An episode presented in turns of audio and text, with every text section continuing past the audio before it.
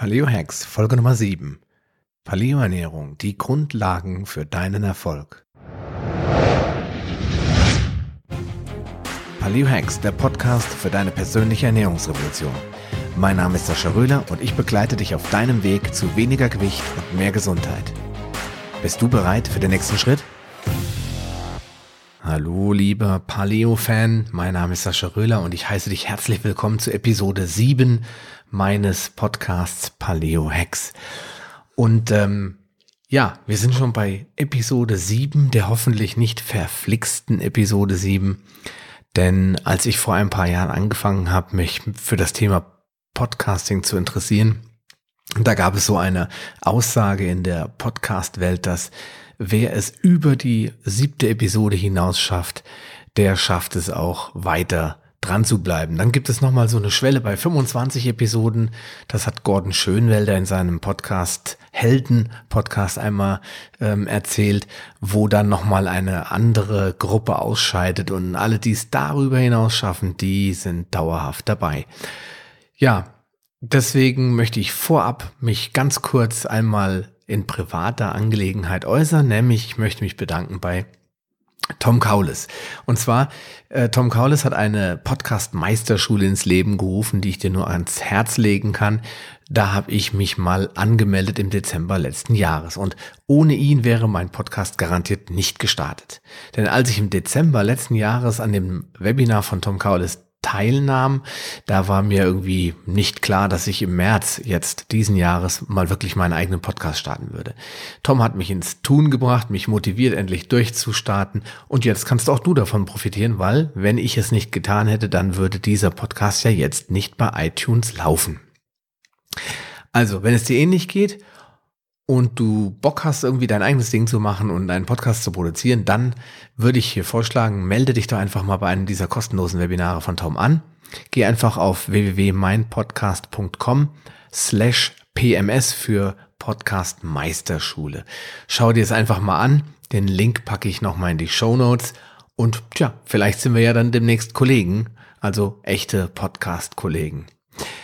Ja, nun aber zum eigentlichen Thema heute, den Grundlagen der Paleoernährung. Ja, es gibt ein paar einfache, nachvollziehbare Grundregeln in der Paleoernährung, die du einfach beherzigen solltest, um dich gesund und nachhaltig zu ernähren und auch ja schnell positive Effekte festzustellen. Und diese vier Punkte habe ich einfach mal aufgeschrieben und ähm, mir Gedanken darüber gemacht, wie ich dir das heute hier am besten rüberbringen kann. Und ich fange einfach mal an mit Punkt eins bis vier, die die runterzuzählen, also aufzuzählen und dann werde ich im Einzelnen drauf eingehen. Punkt eins: Bevorzuge natürliche Lebensmittel. Punkt zwei: Konsumiere möglichst regelmäßig Fleisch, Fisch und Meeresfrüchte. Punkt 3. Isst zu jeder Mahlzeit Obst und stärkefreies Gemüse so viel wie du magst oder so viel wie eben reinpasst und Vorsicht bei Trockenfrüchten. Yummy. Punkt Nummer 4. Meide Antinährstoffe. Mehr ist es eigentlich nicht. Jetzt könnten wir hier abbrechen, aber das wäre natürlich ein sehr kurzer Podcast. Deswegen gehe ich jetzt im Einzelnen mal drauf ein, was ich mir darunter vorstelle, damit du dir vielleicht ein bisschen einen besseren Eindruck davon verschaffen kannst. Denn, fangen wir mal an bei Punkt eins. was heißt eigentlich natürlich? Kann man natürlich ganz einfach erklären, indem man sagt, natürlich ist alles, was nicht industriell verarbeitet ist, also keine Lebensmittel, die zur Klasse des Convenience Foods zählen. Das sind in der Regel abgepackte Wurst, äh, Chips, natürlich Softdrinks, also alle fertigen Getränke. Ähm, dann ist es natürlich äh, der berühmte Whopper oder der Big Mac beim, äh, beim Fastfood-Restaurant. Ähm, dann ist, sind es ähm, alle Sachen, die man kaufen kann, die eine recht lange Zutatenliste haben. Ähm, da hat zum Beispiel der Kollege Mark Maslow mal in einem seiner Podcasts gesagt, er würde niemals Lebensmittel kaufen, wo überhaupt das Wort Zutaten draufsteht oder wo eine Zutatenliste drauf ist. Ich stimme ihm da eigentlich zu 99 Prozent zu, aber es gibt auch, habe ich schon mehrmals gesehen, äh, Bio-Produkte wie Bio-Mandeln oder Bio-Cashewnüsse und da steht da hinten drauf tatsächlich Zutaten Doppelpunkt 100% Mandeln aus kontrolliert biologischem Anbau. Jetzt wirst du die hoffentlich nicht liegen lassen, nur weil da das Wort Zutaten draufsteht. Also man muss das schon ein bisschen differenzieren. Also, aber im Grunde genommen trifft Marc da den äh, Nagel auf den Kopf. Man sollte ähm, davon ausgehen, dass alles das, was nicht natürlich ist, meistens sehr viele Zutaten hinten drauf hat, wie Zusatzstoffe und manchmal steht das berühmt-berüchtigte E davor. Also meide einfach Nahrungsmittel, die industriell gefertigt wurden und die in keinster Weise irgendwie so in der Natur vorkommen. Ja, zumindest in den 85 Prozent der Fälle, wir kommen später nochmal auf diese 85-15-Regel, äh, solltest du dich an diese Regel halten und ausschließlich natürliche Lebensmittel bevorzugen. Und diese natürlichen Lebensmittel, das ist uneingeschränkt ähm, Obst und Gemüse und natürlich auch Fleisch und Fisch aus äh, natürlichen Quellen. Das ist alles natürlich, also alles, was nicht bearbeitet wurde, gepökelt wurde, verarbeitet wurde und wo Zusatzstoffe dazugekommen sind. Die solltest du erstmal prinzipiell bevorzugen. Okay, Punkt zwei: Konsumiere möglichst regelmäßig Fleisch, Fisch und Meeresfrüchte. Ja, warum Fleisch und Fisch und nicht vegetarisch oder vegan? Ähm, das ist ein relativ, ich würde mal sagen, tiefgründiges äh, Thema, über das ich jetzt sicherlich ein oder zwei Episoden machen könnte. Und deswegen verschiebe ich das auf einen späteren Zeitpunkt auf das Thema Veganismus einzugehen. Aber ich habe es in meinem Facebook-Video auch schon mal gesagt, Veganismus führt in 99,99, also eigentlich in 100 Prozent der Fälle zu einem Mikronährstoffmangel, wenn man nicht konsequent auf Nahrungsergänzungsmittel zurückgreift. Um das nicht arg zu sehr auszudehnen und hier eine riesige Diskussion vom Zaun zu brechen, möchte ich eigentlich nur ein Vitamin nennen, nämlich Vitamin B12. Das ist ein Vitamin, das ich nur aus tierischen Quellen bekommen kann. Und ähm, wenn ich tierische Quellen konsequent ausschließe, kein Fleisch, kein Fisch, keine Meeresfrüchte, keine Eier, kein Milch, also im Extremfall wirklich komplett 100% mich vegan ernähre, habe ich keine Chance, Vitamin B12 zu mir zu nehmen und muss es zwangsläufig aus ja, synthetischen Quellen zuführen. Der Körper ist leider, die Natur hat es so geschaffen, dass wir nicht zum Vegetarier gemacht sind oder zum Veganer gemacht sind. Deswegen können wir es nicht selbst herstellen. Der Körper kann einige essentielle Aminosäuren oder essentielle Fettsäuren selbst herstellen. Was er aber nicht kann, er kann nicht Vitamin B12 synthetisieren. Das heißt, ich muss das zuführen. Und ähm, das lässt mich glauben, dass Veganismus von der Natur nicht vorgesehen war, zumindest nicht zu 100 Prozent für uns Menschen.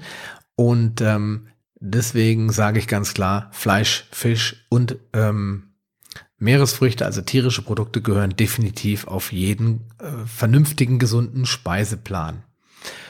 Außerdem hat man das Problem, wenn man Veganer ist, dann fallen ja viele, viele Lebensmittel weg und dann werde ich irgendwie gezwungen, Lebensmittel zu essen, ähm, die nicht frei sind von Antinährstoffen, um es mal vorsichtig zu formulieren. Viele Veganer greifen zurück auf Sojaprodukte. Da sind zum Beispiel sehr, sehr viele Antinährstoffe drinne.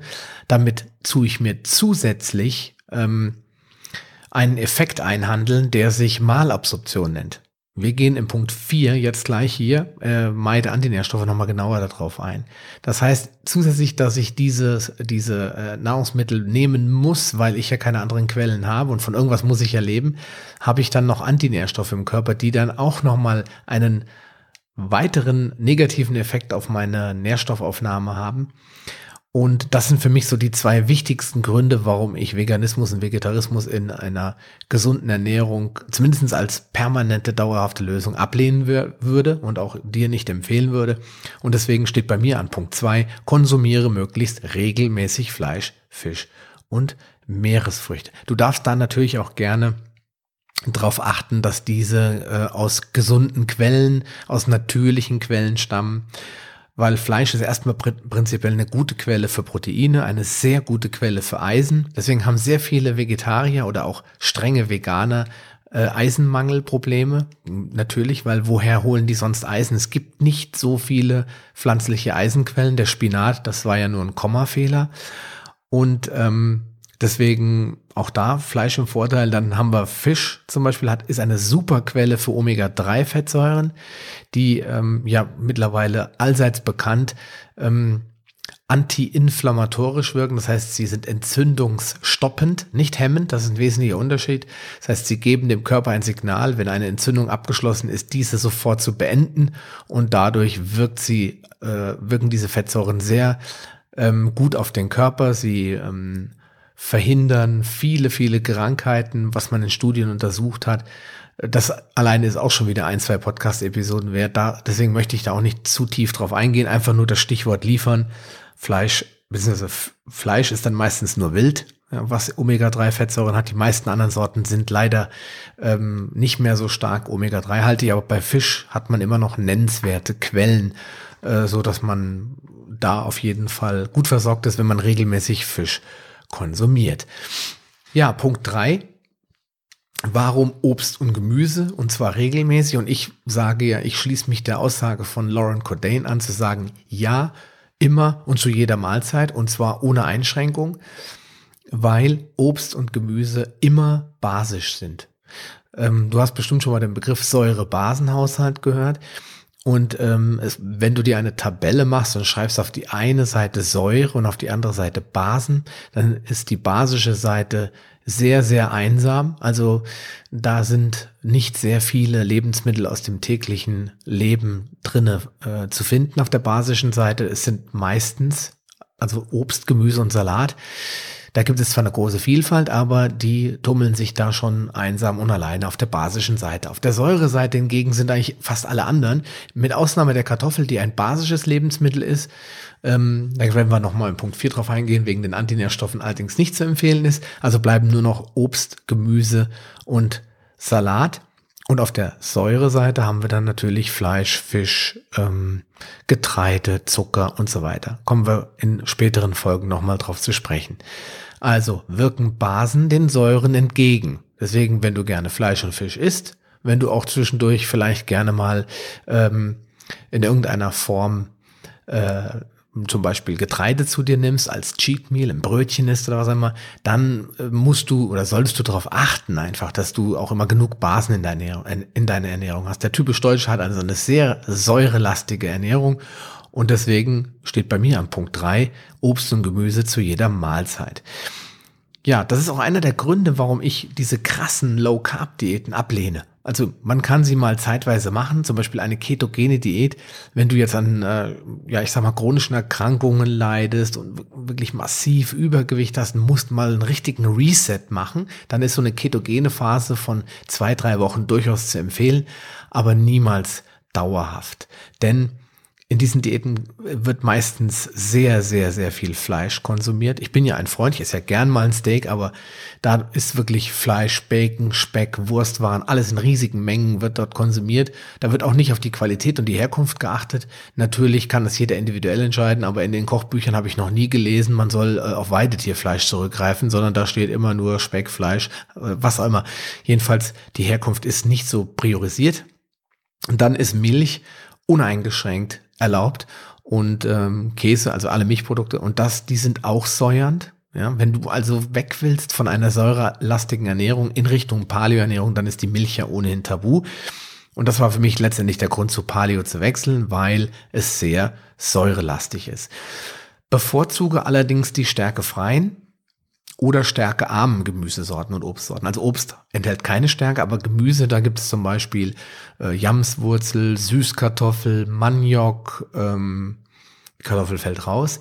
Und Kürbis, das sind sehr stärkehaltige Gemüsesorten. Wenn du gerade in der Phase bist, dass ich muss Gewicht verlieren, ich möchte dringend abnehmen, dann solltest du diese Gemüsesorten erstmal zurücksetzen und erst im späteren Verlauf deiner Umstellung wieder drauf zurückgreifen.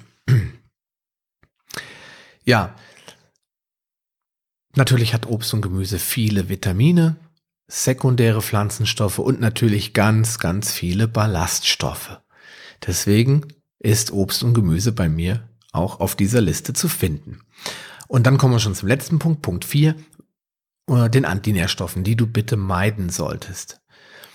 Jetzt muss man natürlich zumindest grob abreißen, was eigentlich Antinährstoffe sind und wie sie wirken. Also erstmal sind Antinährstoffe das Gegenteil von Nährstoffen. Das steckt schon im Wort versteckt oder steckt in dem Wort mit drin. Anti, gegen. Das heißt, sie sorgen dafür, dass der Körper eben Nährstoffe, die auch mit dieser Nahrung aufgenommen werden, nicht richtig absorbieren kann. Nehmen wir als Beispiel, du isst ein Brötchen und in dem Brötchen, da sind ja auch ein paar Mineralstoffe drin, zwar nicht wirklich erwähnenswert und vielleicht auch ein paar Vitamine. Ja, ich bin im Einzelnen jetzt nicht so informiert, was in Getreide für Vitamine drin sind, aber es soll ja auch nur ein Beispiel sein. Und jetzt hast du aber im Getreide jede Menge Antinährstoffe, wie zum Beispiel Gluten. Gluten enthält einen ähm, Baustein, der nennt sich Gliadin. Außerdem ist in dem, ähm, sind in fast alle Getreidesorten Lektine drinne. Die fördern zum Beispiel diese äh, Geldrollenkrankheit. Da werden also die roten Blutkörperchen wie so Geldrollen aneinander geklebt. Das nennt man dann in der medizinischen Fachsprache Agglutination. Also man kann auch sagen, das verklumpt. Ja, und diese ganzen Antinährstoffe verhindern jetzt dadurch, dass sie den gesamten äh, Verdauungsprozess stören und ähm, eine Immunreaktion des Körpers auslösen, verhindern sie, dass die guten Nährstoffe, die da jetzt auch nicht in riesigen Massen vorhanden sind, aber zumindest teilweise, dass die dann überhaupt aufgenommen werden. Das heißt, ich will meinem Körper was Gutes tun und nehme jetzt eine äh, eine äh, Getreidesorte zu mir in Form von Nudeln, vielleicht sogar noch Vollkornnudeln und handgemacht und Bio und weiß nicht und hau mich tot. Und dann habe ich am Ende ja doch nichts dazu gewonnen, weil die Antinährstoffe verhindern, dass überhaupt noch was Positives bei mir ankommt. Das ist mal so grundlegend das, was Antinährstoffe tun. Sie sorgen für Malabsorption, also für schlechte Absorption von Nährstoffen. Zusätzlich äh, wirken sie darmschädigend. Da gibt es jetzt seit Jahren diesen äh, Modebegriff Leaky Gut, löchriger Darm, zum Beispiel Gluten oder der darin beinhaltete Baustoff oder Bestandteil Gliadin sorgt dafür, dass der Darm, die Darmflora, der Mukus beschädigt wird, langsam aber sicher, je mehr Gluten, je regelmäßiger, je mehr von der Menge her du zu dir nimmst, desto ja, akkumulierter oder stärker ist diese Re Reaktion und der eine oder andere bekommt dann Zöliakie. Das ist dann die Ablehnung sämtlicher Glutene und dann habe ich das Problem, dass ich, wenn ich dann ein Brötchen esse, direkt auf der Toilette lande. Also darmschädigend.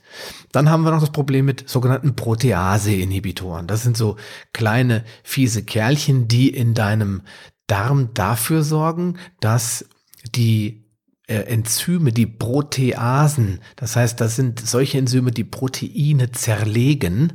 Ja, eine, eine Ase ist immer eine Zerlegung. Also Protease ist also ein Enzym, das Proteine zerlegt und inhibi inhibieren oder Inhibitor heißt, er verhindert das. Also verhindert dieser Inhibitor, dass meine, Prote meine Proteasen wirken. Das heißt, Proteine gehen unverdaut und nicht zerspaltet in den Darm. Das hat im schlimmsten Fall, im besten Fall ja nur den Effekt, dass sie unverdaut bleiben. Das heißt, dass ich auch die Wirkung vom Protein nicht bekomme, dass ich die Energie, die ich eigentlich haben will, aus dem Protein nicht bekomme. Im schlimmsten Fall entstehen Fäulnisgase, die dann in Blähungen resultieren, in Bauchschmerzen, in Krämpfe. Und ähm, was das ähm, ja, Schlimmste eigentlich ist, was dann passieren kann, in Kombination mit der Darmschädigung durch das Gliadin, habe ich dann das Problem, dass irgendwann durch die Löcher auch Dinge aus dem Darm in die Blutbahn gelangen, die da nicht hingehören. Ja. Ja, dann haben wir dann solche Sachen wie Laktoseintoleranz, ähm, Fructosemalabsorption, alles Krankheiten, die mit einem kranken Darm in Verbindung zu bringen sind. Und damit will ich es eigentlich auch bewenden lassen, was die Antinährstoffe betrifft. Da gehen wir nochmal genauer drauf ein, weil es ist wirklich nicht so einfach, das in, in fünf, sechs Sätzen zusammenzufassen. Für dich sollte nur klar sein, diese Antinährstoffe wirken eben in, dem, in der Form negativ, dass sie das Gute, die Aufnahme von guten Nährstoffen blockieren und auf der anderen Seite zusätzlich Schaden zufügen am Darm und am Verdauungsapparat. Deswegen haben Vegetarier und Veganer auch ganz oft Mikronährstoffmangel, weil sie ja dann auf Soja zurückgreifen, viel mehr Getreide, also Nudeln, Pizza und ja, Pizza vielleicht nicht, weil sie ihnen zu fett ist, aber Getreideprodukte, fasse ich es mal so zusammen, zu sich nehmen und auf Soja zurückgreifen, weil sie suchen ja auch nach Proteinquellen, die sie ja nicht haben, weil sie keine Eier essen und weil sie auch kein Fleisch und kein Fisch essen. Das sind ja die drei wesentlichen Proteinquellen schon gestrichen. Und wenn Sie jetzt auf Soja zurückgreifen, das ebenfalls Lektine und zusätzlich noch andere Antinährstoffe beinhaltet, ja, dann haben wir echt ein Problem. Dann haben die ein echtes Problem, weil die Nährstoffe, Antinährstoffe verhindern auch noch die Aufnahme von Nährstoffen. So haben die dann ganz oft auch Eisenmangel, Vitamin D-Mangel. Sie haben einen sehr, sehr hohen Homozystein-Spiegel, der auch schädigend auf den Körper wirkt. Da gehen wir auch später nochmal drauf ein. Also da kumuliert sich was zusammen, ja, was auf Dauer wirklich gesundheitsschädigend sein kann. Ja, welche sind das denn? Welche äh, Antinährstoffe haben wir schon gesagt, aber welche Lebensmittel haben denn Antinährstoffe? Damit möchte ich das Kapitel oder diesen Punkt 4 dann auch abschließen. Da haben wir einmal auf Platz 1 ganz klar Getreide und zwar Gluten in Form von Gliadin, Lektine, diese Eiweißbaustoffe, die äh, den Darm angreifen und diese Verklumpung der Blutkörperchen hervorrufen und die äh, Phytinsäure, die eigentlich in allen Formen der Getreide mit drinne sind und äh, ebenfalls schädlich auf den Organismus wirken. Dann ähm, das ähm, unterscheidet man nochmal ins echte Getreide, echtes Getreide, Weizen, Roggen, Hafer und Gerste. Und dann äh, andere Getreidearten, die auch von den Süßgräsern abstammen. Da haben wir dann den Mais und den Reis. Und dann, ja, liebe Freunde des Superfoods, es tut mir ja herzlich leid, dass ich euch diesen Zahn auch noch ziehen muss. Pseudogetreide, gibt es auch noch. Das sind die bekannten Chia, Quinoa, Amaranth und Buchweizen. Auch die beinhalten alle Antinährstoffe, wobei die Studienlage zu Chia und Co. Hm, ist relativ dünn, so dass ich äh, da jetzt äh, keine äh, wirklich knallharten Fakten auf den Tisch legen kann. Ähm, bezüglich Chia und Quinoa steht fest, dass sie sehr viele Phytine beinhalten und ähm, beim Buchweizen gibt es nur ein paar Allergiestudien aus den asiatischen Ländern, weil in Japan wird viel Buchweizen konsumiert. Da soll es auch allergische Reaktionen auf Buchweizen geben. Ich persönlich sehe den Buchweizen von all den hier genannten Pseudogetreiden als den am wenigsten bedenklichen an. Also informier dich selbst nochmal, wenn du das tiefgründiger für dich entscheiden willst, was ist gut und was kann ich vielleicht noch nehmen. Aber leider, leider, ich bin auch ein großer Fan von Chia gewesen, äh, bis ich äh, mich damit beschäftigt habe, solltest du auch diese Pseudogetreidearten lieber dauerhaft weglassen. Ja, dann haben wir Top 2, die des Deutschen liebstes Gemüse, hätte ich beinahe gesagt, die Kartoffel. Die Kartoffel ist ein Nachtschattengewächs, genauso wie die Aubergine, die Tomate und die Paprika und die Peperoni. Allerdings ist die Kartoffel die einzige, die nennens, also die Saponine enthält. Das ist der erste Antinährstoff. Und der zweite Antinährstoff ist, das sind die sogenannten Glykoalkaloide. Die befinden sich auch in Form von Alpha-Tomatin in der Tomate und in der Paprika auch, aber nur in bestimmten Stadien. Gehen wir später nochmal drauf ein, wenn wir uns mit ähm, den Antinährstoffen beschäftigen, wo die Unterschiede liegen. Ähm, ich kann dir Entwarnung geben, alle Nachtschattengewächse sind für gesunde Menschen, die jetzt an keiner Autoimmunerkrankung und einer Autoimmunerkrankung oder an einer Allergie leiden, sind die unbedenklich, mit Ausnahme der lieben, lieben Kartoffel. Am schlimmsten sind die, Schaf, äh, die Schalen, die solltest du gänzlich wegwerfen, die sind also wirklich nur für einen Abfalleimer geeignet. Und ähm, die grünen Bestandteile und Triebe, die sind auch wirklich, wirklich giftig. Wenn du gar nicht auf Kartoffeln verzichten willst, dann durchkochen, bis die tot sind. Dann sind die Saponine raus. Die schwimmen dann oben im Wasser, abschöpfen, wegschmeißen. Ansonsten ist bei mir Top 2 Kartoffel, Antinährstoffe.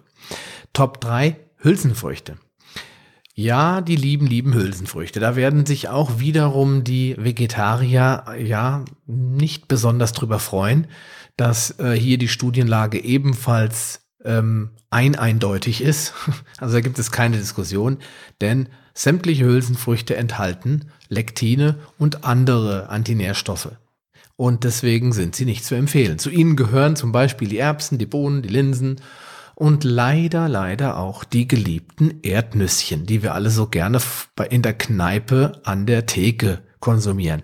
Also, Botanisch nennt man sie ja auch Streufrüchte. Das heißt, man, wir essen nicht die Frucht, sondern wir essen das, was sie streuen, nämlich den Samen.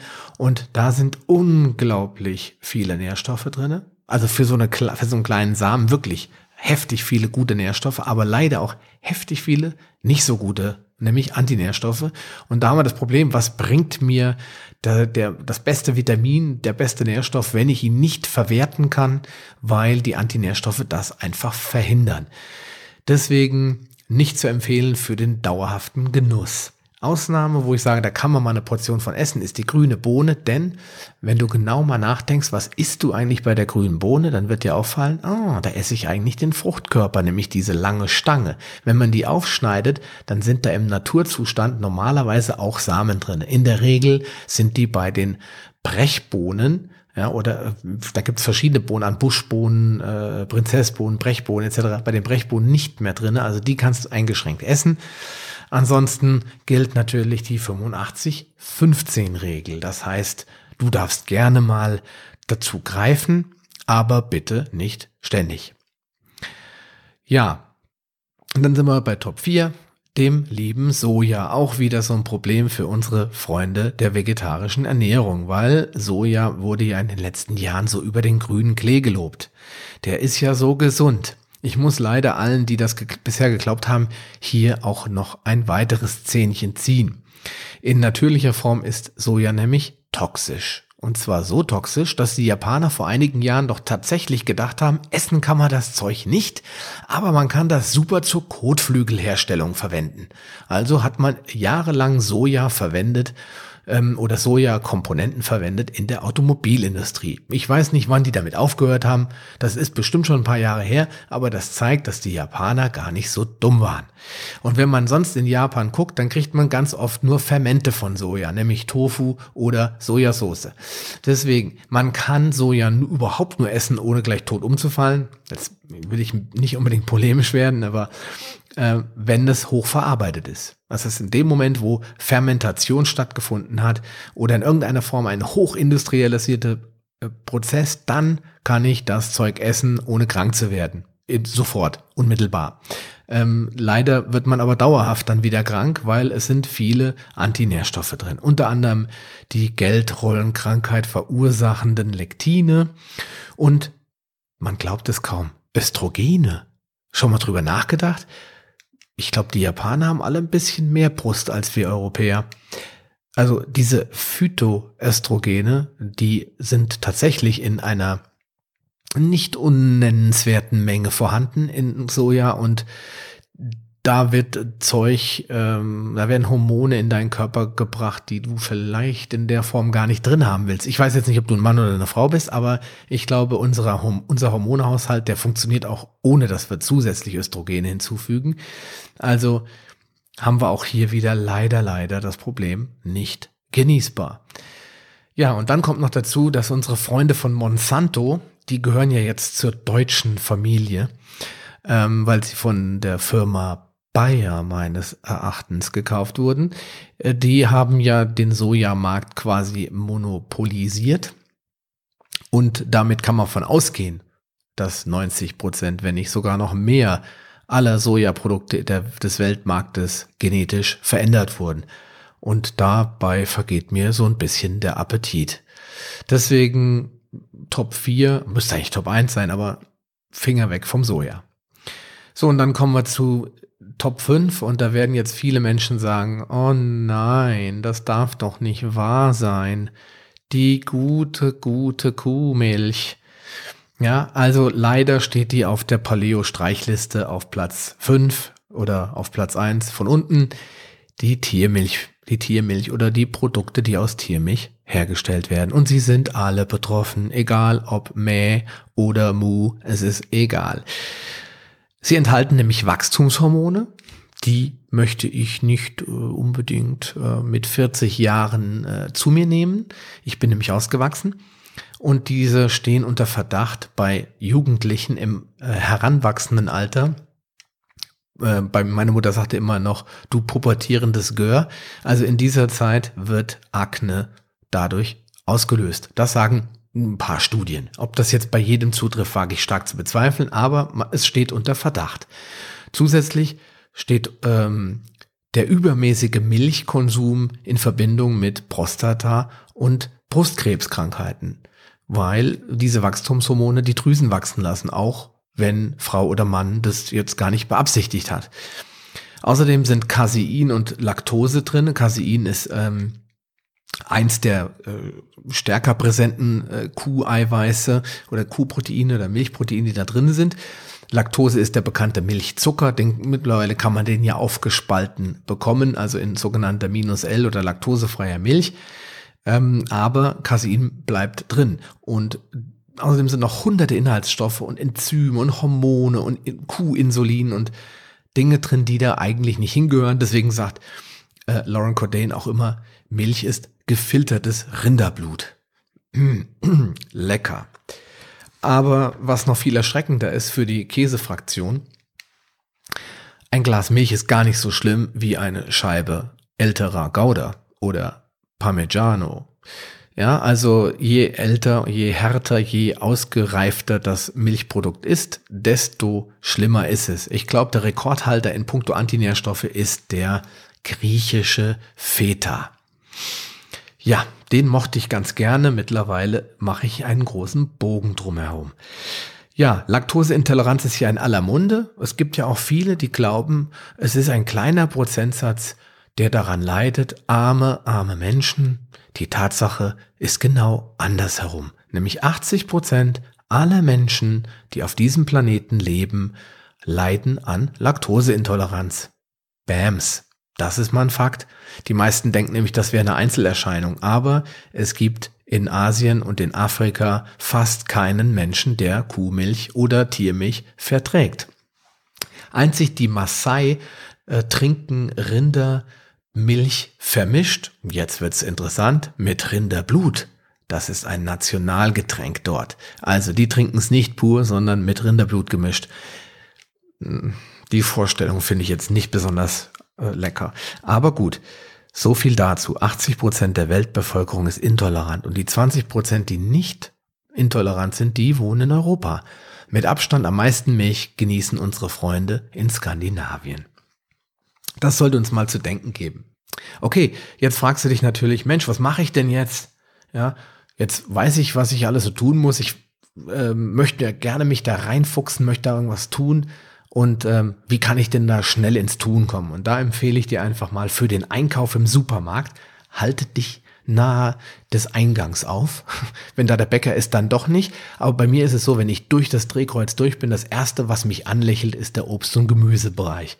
Dort kannst du uneingeschränkt und hemmungslos einkaufen, musst dir keine Gedanken machen, dass du da in irgendeiner Form was Falsches in die Hände kriegst. Ähm, probier öfter mal was Neues. Es ist jetzt die Möglichkeit, einfach mal andere Obst- und Gemüsesorten auszuprobieren und vielleicht in der Familie einen neuen Trend einzuführen. Ja, bei uns ist das so, wir probieren alles aus und die Kinder sagen, na nee, schmeckt nicht oder ja, schmeckt lecker. Und so greift man auch öfter zu saisonalen Sachen. Also Erdbeeren im November, mh, hm, fragwürdig. Aber einfach mal was Neues probieren, das bringt die Paleoernährung mit sich. Man muss sich mehr mit Obst und Gemüse beschäftigen und wenn du darauf Lust hast, dann geh als erstes durch den Supermarkt zum Obst und Gemüse. Die Vielfalt unserer modernen Gesellschaft ist gigantisch. Wir sollten das ausnutzen. Das hat nichts mit Paleo zu tun in erster Linie, weil unsere Vorfahren hatten das alles nicht. Die haben kein Obst und kein Gemüse gezüchtet. Die haben das gegessen, was da war. Und das hat mit dem, was wir heute essen, nichts mehr zu tun. Aber wir leben nun mal in einer modernen Gesellschaft und wir haben Flugzeuge und Schiffe und das Zeug kann ruckzuck hin und her geschifft werden. Also warum nicht diesen Vorteil der modernen Gesellschaft nutzen und auch mal Südobst äh, und, und Früchte aus äh, Brasilien oder Guatemala genießen? Genießen und ähm, nicht äh, im Hinterkopf immer haben, ja Mensch, das ist ja übers Meer gefahren worden. Ja, okay, das sollte man jetzt nicht ständig machen und da muss man darauf achten, dass da nachhaltig gearbeitet wird, aber nutzt die Gelegenheit, diese Vielfalt auch in dein Leben zu integrieren. Dann wird es auch nie langweilig. Und lass die abgepackten Sachen weg. Geh hin und kauf lieber beim Metzger äh, ein Stück Hartwurst oder äh, mach dir selbst Beef Jerky aus äh, Rouladenfleisch. Ich habe ein Rezept auf meiner Seite, mache ich dir gerne einen Link in die Show Notes.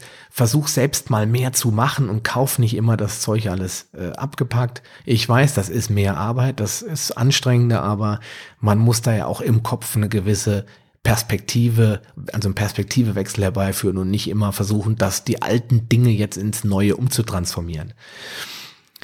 Ja, alles, was eine ellenlange Zutatenliste hat, habe ich schon gesagt, das lässt er gleich im Regal liegen.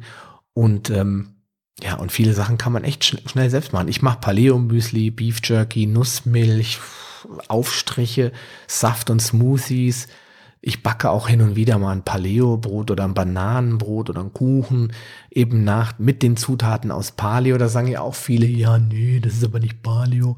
Ja, aber wenn wir jetzt Bock haben auf Kuchen, bevor wir uns jetzt hier ein Stück Schwarzwälder Kirschtorte vom Buffet des Nachbars mopsen oder beim Bäcker Stück shoppen gehen, dann doch lieber auch mal probieren, Paleo-Zutaten zu einem Kuchen oder zu einem Snack zubereiten, um einfach auch leichter über diese Entwöhnungsphase ähm, von der Industrienahrung, vom Convenience Food ein bisschen wegzukommen, um jetzt nicht äh, gleich wieder einen Rückfall zu kriegen, weil einem das Zeug fehlt, ja. Und ähm, für alle von euch, also wenn du Kinder hast, dann vergiss nicht, das hat echt einen super positiven Nebeneffekt, weil die Kinder lieben das. Also mein Sohn sagt immer, darf ich mit dir Mantelmilch machen? Der ist immer total begeistert, wenn wir irgendwas zusammen machen. Kinder lieben das mitzuhelfen, mitzumachen und man kann ihnen die Nahrungsmittel erklären, fängt schon beim Einkaufen ein, äh, an die Kinder mitnehmen, an die Hand aussuchen lassen und dann probieren sie auch eher davon, als wenn sie da vor vollendete Tatsachen gestellt werden. Man kann übrigens, das ist jetzt mein unser neuester Trend, man kann super Püree machen aus ähm, Blumenkohl. Da braucht es nur Blumenkohl kochen, anschließend mit einer Dose Kokosmilch und Muskat, Salz und Pfeffer pürieren mit dem Zauberstab oder Pürierstab, wie auch immer du das nennst, kann man super leckeres Blumenkohlpüree machen. Äh, meine Kinder haben es trotzdem nicht so toll gefunden, aber meine Frau und ich fanden es fantastisch. Das gleiche kannst du mit Süßkartoffeln machen, kannst das mischen mit Sellerie und mit Kohlrabi und kannst da so ein Mischpüree draus machen, auch schön würzen mit Kräutern. Man kann schon jede Menge Dinge selbst machen. Ja, wenn dir jetzt natürlich die Fragezeichen vor dem Kopf stehen, Mensch, boah, ich brauche Rezeptideen. Ich habe echt keine Ahnung, was ich denn machen soll, wenn ich jetzt mich so gesund ernähre. Da möchte ich dir mal drei Bücher empfehlen, die vielleicht nicht die besten der besten der besten Bücher sind, aber die mir sehr geholfen haben, in diese Welt von Paleo Kochen einzusteigen. Das ist einmal das Buch Paleo für Faule von Martin Kintrup. Das habe ich jetzt ähm, vor gut einem Jahr schon gekauft. Da war ich noch gar nicht so 100% auf Paleo. Es ist ein wirklich schönes, kleines, kompaktes Taschenbuch mit vielen interessanten Rezepten. Das ist jetzt kein Buch mit 900 Rezepten, aber es enthält die wichtigsten Rezepte, die du brauchst, um so ein bisschen die, die, den Zeh ins kalte Paleo-Wasser zu strecken und ein bisschen Gefühl dafür zu kriegen, was für Zutaten kann ich denn wie verarbeiten. Dann gibt es einen Kollegen von mir, der auch einen Blog hat, nennt sich Paleo 360. Da findest du unglaublich viele Rezepte, auch kostenfrei zum Download, zum Ausdrucken. Habe ich viel von ausprobiert, sind leckere Sachen dabei, musst ein bisschen drauf achten. Da wird auch mal Chia verarbeitet und auch hin und wieder habe ich mal eine Kartoffel irgendwo gesehen. Also da solltest du vielleicht mal ein bisschen selbst drauf achten. Aber Nico Richter, der den Blog betreibt mit seiner Lebensgefährtin oder Frau vielmehr, ähm, der hat auch zwei coole Bücher, also er hat mehr Bücher, aber zwei davon besitze ich und das ist einmal Paleo Power for Life und Paleo Power Every Day. Und das sind richtig große, fette Hardcover Bildbände. Der eine oder andere hat sich bei Amazon beschwert, dass der Nico sich da sehr selbst darstellt. Ja, finde ich auch. Man sieht viele groß, äh, teilweise über zwei Seiten gehende Aufnahmen von ihm und seiner Frau und, äh, mit Kochmesser in der Hand. Das gehört ein bisschen dazu, Marketing zu machen. Aber die Rezepte da drin, die sind wirklich, wirklich gut. Vor allen Dingen für Anfänger und für Leute, die jetzt nicht unbedingt ähm, Paleo ähm, AIP, also Autoimmunprotokoll kochen müssen, wo sie nicht mal mehr Nüsse, Eier und, und, und, ähm, und andere Lebensmittel mit reinbringen dürfen, sondern wenn du jetzt ganz normal sagst, ich bin so weit eigentlich gesund, aber ich will da jetzt einsteigen, dann sind das super Einsteigerbücher. Aber auch da gilt, bei den Antinährstoffen wie Chia, das ist, gilt ja so ein bisschen als Superfood, darauf achten, dass man die vielleicht weglässt hm, oder eben nicht so häufig mit reinmacht. Deswegen steht es beim Nico ganz oft auch in Klammern optional. Und es wird auch immer wieder gesagt, mach mal ein paar Rosinen rein, mach mal ein bisschen Ahornsirup rein und so. Das sind alles so Dinge, wo die streng militanten Paleos da draußen sagen, ja, das ist aber gehört aber nicht zur Paleo-Ernährung. Das entscheidest du für dich selbst, wie du dich wohlfühlst. Und dann bist du mit diesen drei Büchern, also Paleo für Faule von Martin Kintrup und den beiden Büchern von Nico Richter, Paleo Power for Life und Power Every Day, bist du auf jeden Fall gut ausgestattet, um in die Welt des Paleo-Kochens einzutauchen. Ja, das war's für heute. Mehr möchte ich dir eigentlich gar nicht äh, heute zumuten oder gar nicht mehr sagen zum Thema. Quintessenz sollte sein, Paleo ist nicht so schwer, wie viele behaupten. Es gibt viele coole Möglichkeiten, sich äh, nach Paleo zu ernähren, ohne dass man hier zum Doktor äh, avancieren muss. Es gibt schöne Bücher, die genannten.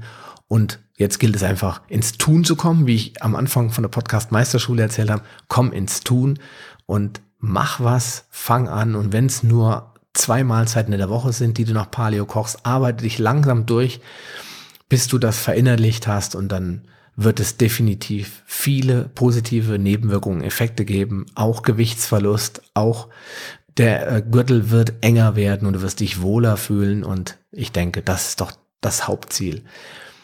Ja, damit möchte ich gerne schließen. Ich wünsche dir einen schönen Tag, viel Erfolg für deine Ziele und bis zum nächsten Mal auf diesem Sender. In diesem Sinne, bleib gesund. Bis dann. Ciao, dein Sascha Röhler. Schön, dass du dran geblieben bist. Auf paleohacks.com findest du weitere nützliche Informationen, die dir helfen, deine Ziele zu erreichen. Zum Beispiel Rezepte, Buchtipps und vieles mehr. Wenn dir dieser Podcast gefallen hat und du etwas für dich mitnehmen konntest, dann erzähle deinen Freunden davon und leite ihnen den Link zum Podcast weiter. Ich freue mich, dich bei einer der nächsten Folgen wieder begrüßen zu dürfen und wünsche dir viel Erfolg bei der Umsetzung deiner persönlichen Ziele. Bleib gesund, dein Sascha Röhler.